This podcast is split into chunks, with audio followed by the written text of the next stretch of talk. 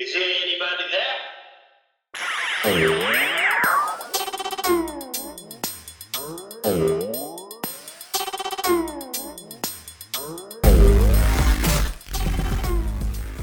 So I'm traveling throughout the Pacific Coast League with Tucson in the ensuing weeks, and what I found is Chihuahuas was the one that was always being brought up. People would say to me, they won't actually name the team the Chihuahuas, will they? What's up, Dad Hat crew? Ed here, and welcome to part two of my conversation with Tim Hagerty, the uh, voice of the El Paso Chihuahuas. That's right, one of the most iconic brands out there right now.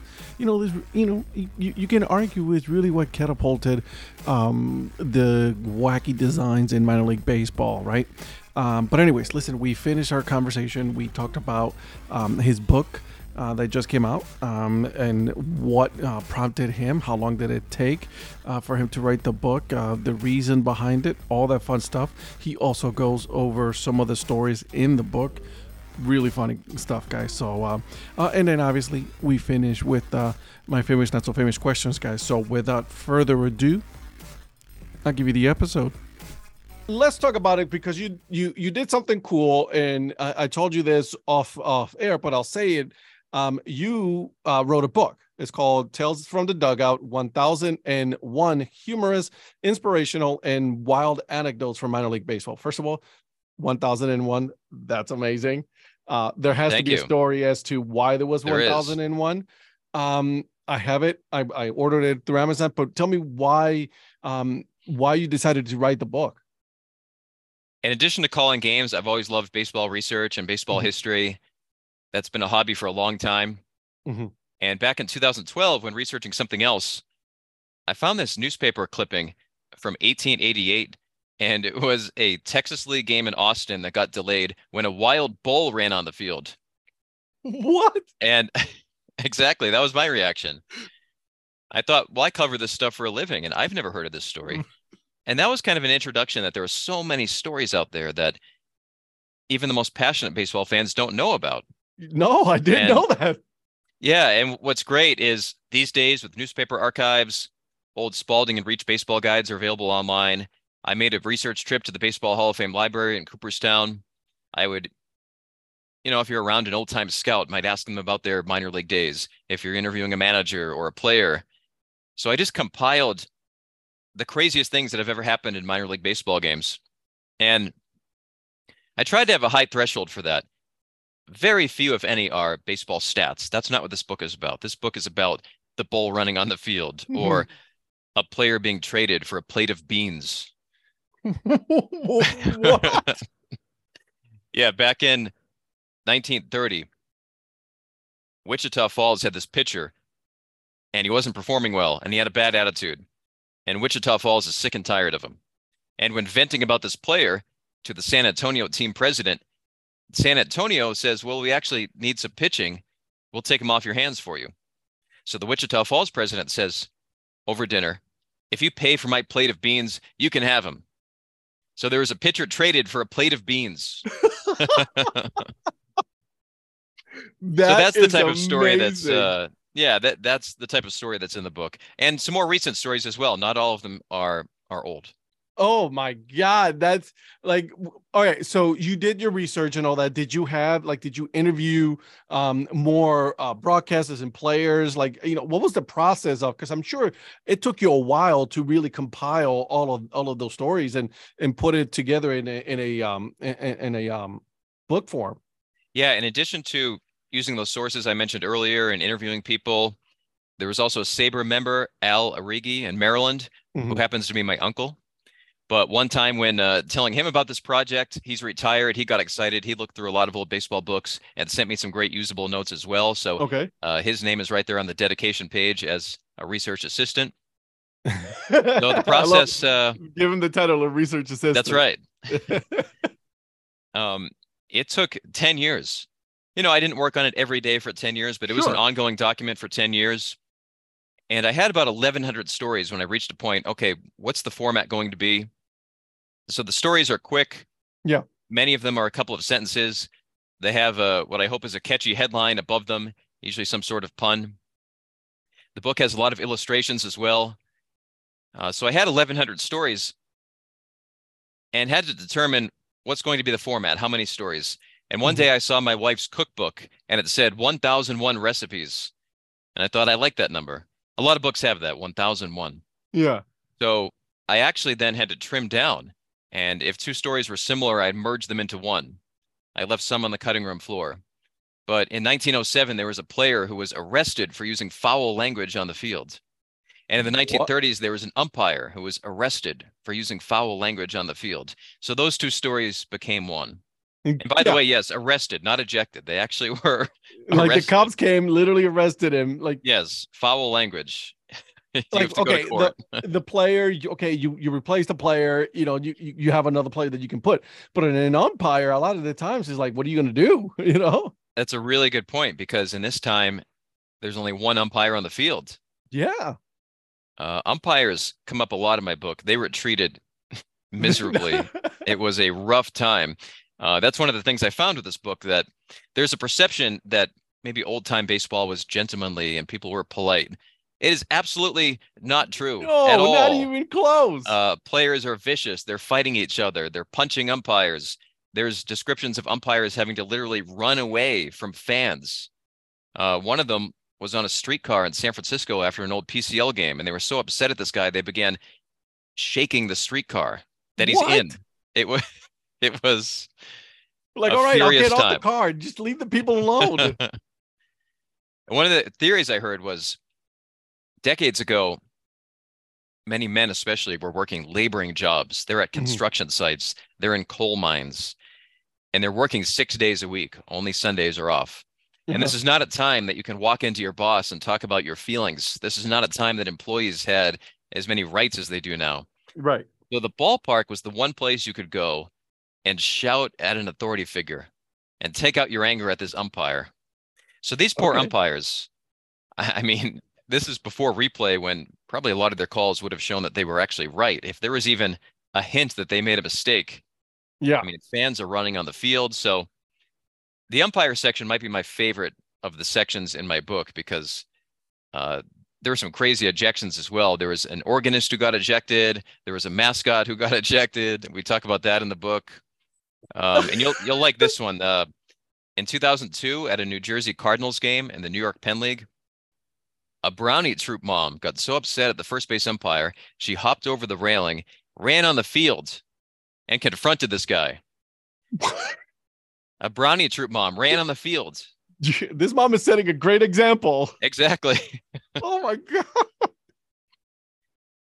That's yeah. So she uh she got ejected, and that got a lot of attention in 2002. That was sort of the funny newspaper article of the day across the country in 2002. I was like, you got ejected. Now you're not. You can't come back to the ballpark because you cross. You know, you went over on the field. Uh, but Do you know? It's funny. Like, do people really think about it when they do come up on the field? Like, you know, there the repercussions of it. You know, like.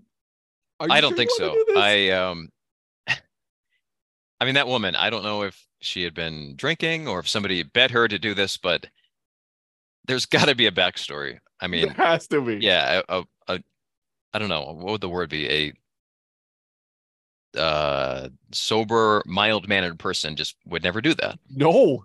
Like if I have one beer, I'm like, no, I'm not still not gonna do this. This is not gonna help at all. Not gonna happen. I don't want to get fired. I don't want to become the news or anything like that. It's just it's just bad idea overall, you know? Yes, no doubt.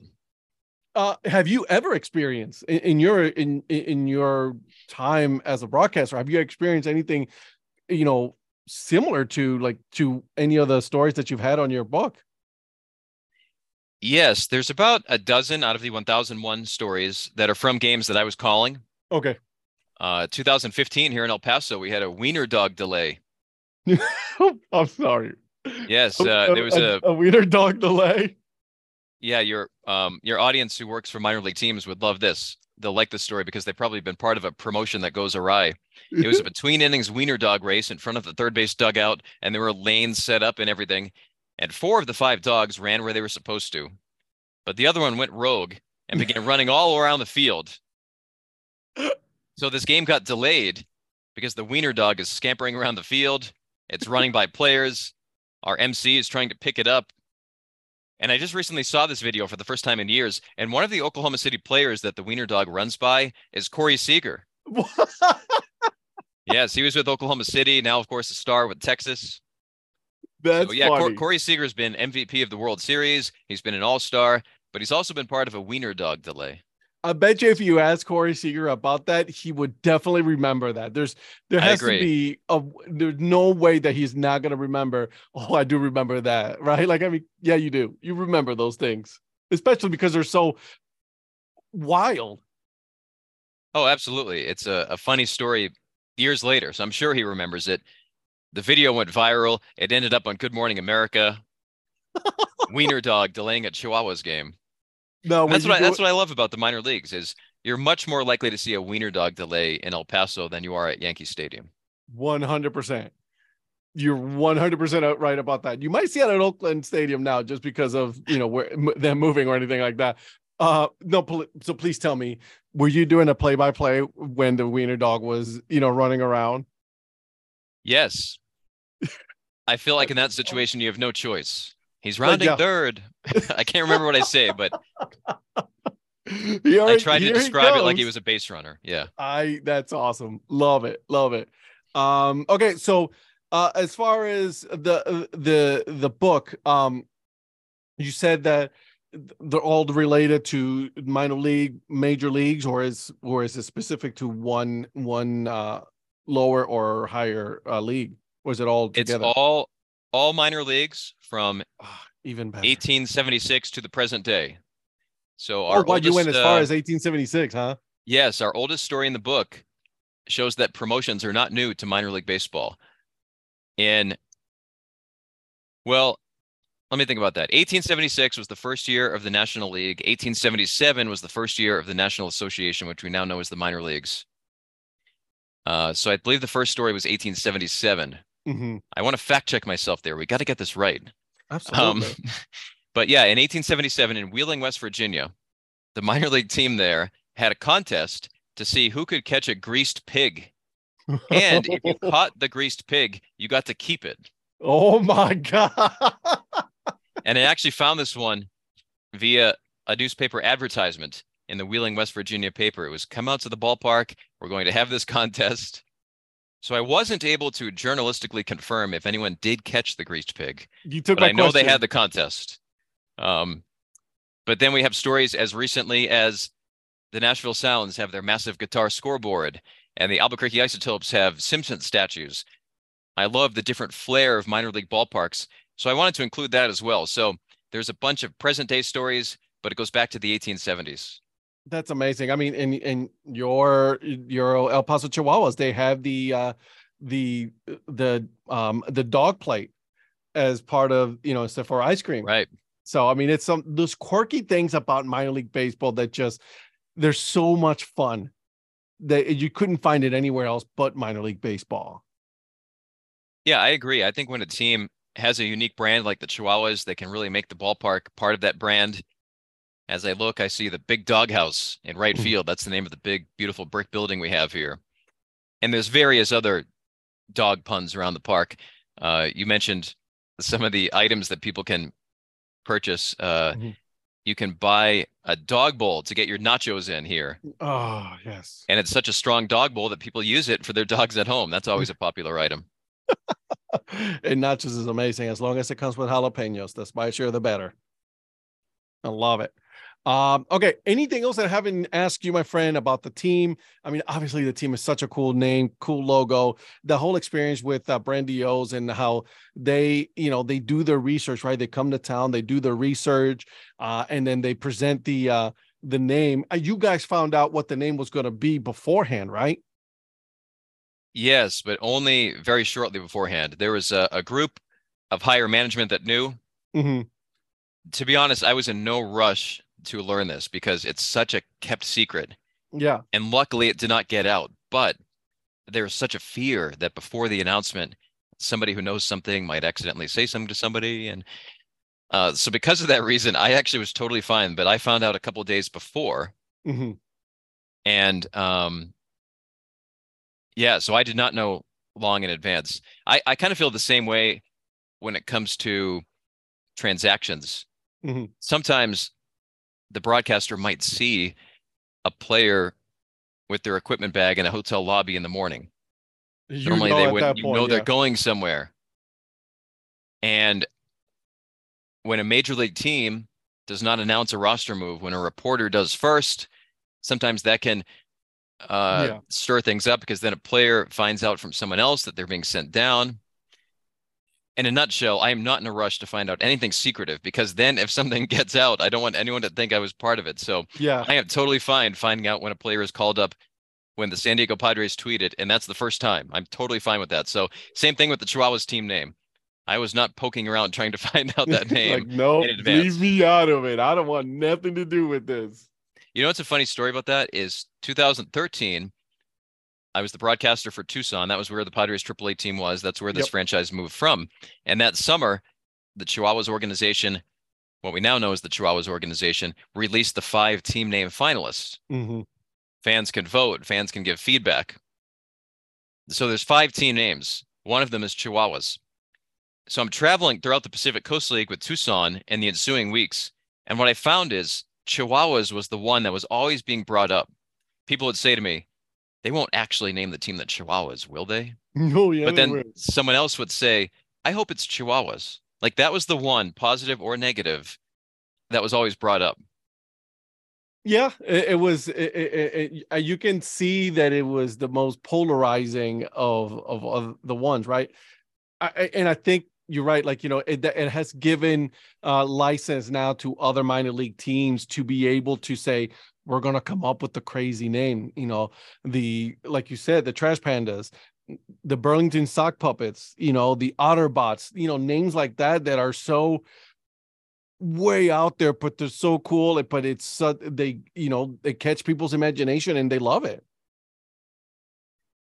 Yeah, I think that now, a decade later, we could not picture this team being named anything else.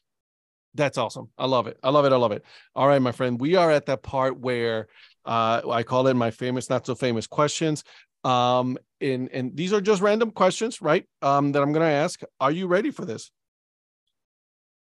Sorry, you caught me sipping a drink of water. Now I'm ready. All right, absolutely. All right. First celebrity crush. uh, Kelly on Saved by the Bell. Whoa, that's a good one. Favorite ice cream flavor. Chocolate. Um, this is kind of interesting because a lot. I don't even know if we do this now, but uh, last song you've downloaded. There's a great rock band that more people should know about called the Pretty Reckless. Uh, female singer, great angry rock band. One Angry of their music is always good. Yes. Uh, okay, what was your nickname growing up? Uh, did I have one? I guess some relatives would call me Timmy, which we call boys named Tim, but not as Yeah. much adults. yeah, right. No offense to any adult Timmy, Timmys yeah. out there. No adult, you know, offense, but you just don't see it as much. I Uh, don't know if I had a good one though. yeah. Uh, what was your favorite Halloween costume? Um, I'm trying to think of the costumes that I was. You, you want, want to, I'll be totally honest. Why I'm pausing is when I was in elementary school, the show Family Matters was so popular. Do you remember that yeah, Family I Matters? remember Family Matters. Yeah, Urkel yeah. was so funny. The kids all loved him. So one year I put on the suspenders. A bunch of kids did this, put on the suspenders and the glasses, and they do Urkel impressions. And Urkel was their Halloween costume. yeah. Now, I nowadays, you know, the idea of that opens up some issues. But again, this Right. is in like 1991. I did not, you know, Oh, I remember- yeah, I did I not was- darken my skin. I did not do mm. anything offensive. just you you you dressed as But- Urkel. Right. So that's why I paused. Is I didn't know if I should admit that. But please know there is no sort of No, and, and I- changing of I- my race at all. Right. Yeah, I'm 100% with Right. you. Like, I mean, back Right. in the days, like, you know, you're like, everything was cool. You could do this, right? I mean, it, there was no Yeah. issues. You know, I don't see any issues right now with it because, like, if you want to dress as someone else, dress up, just don't paint your face. But, you know, right, you exactly. And. I agree with that. Exactly. Yeah. Things cross the line and it, it should be offensive, but um yeah. That To be honest, the other Halloween costumes, I think I was like a fireman one year. I think I was wore my baseball uniform one year. that's my mother might one. listen to this and say, "How could you forget that costume I made you?" But uh, Of course. I'm, I'm trying to like, remember the others. To be honest with you, There's a reason why I did not mention it, Mom. you made it. Uh, okay, what color is your toothbrush? white and blue, There you go. Name one of the seven dwarfs. sleepy, Oh, you know, that's a good one. Cake or pie?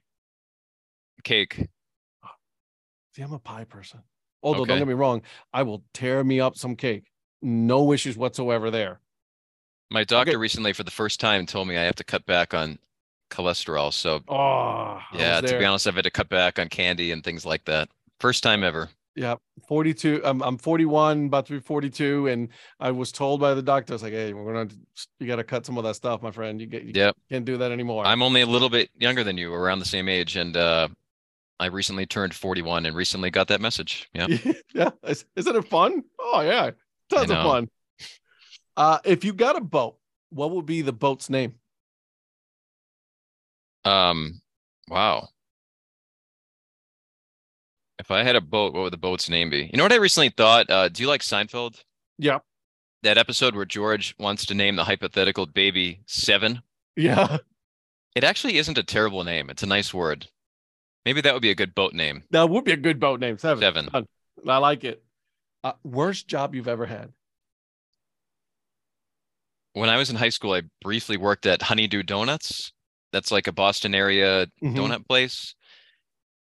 I found making coffee really hard because I'm not a coffee drinker and I especially wasn't in high school. So people would say, "Oh, a little extra sugar." I don't know what that means. You know, and and it's Boston, so there's kind of like a little edge like uh like, "Hey, give me some extra honey and cream with that." It's like, uh, I don't know what extra is. I'm just, you know. So um yeah, I think it was bad because I was really bad at it. I would get some complaints on too much ice, not enough ice. It's always that somebody's always going to complain. I am not a coffee drinker at all. Never liked the taste of it. I don't know why either. Me neither. My wife loves it. Me, the smell of it, good. Just can't taste it. Absolutely not. Uh, okay, two more questions, and then I promise I will leave you alone. Strangest thing you have ever eaten? Either alligator or moose. I've had I've had alligator. I've Yeah, I had I had alligator in Louisiana and in Vermont had moose, which tasted better than I thought. I've had alligator and frog legs oh, of, in Mm. of all places in Arizona. Okay. Go figure. Of all places, not somewhere in the south, you know, when it was like by water or anything like that. It was there. All right, and then the here's the last question. Last movie you've ever you watched?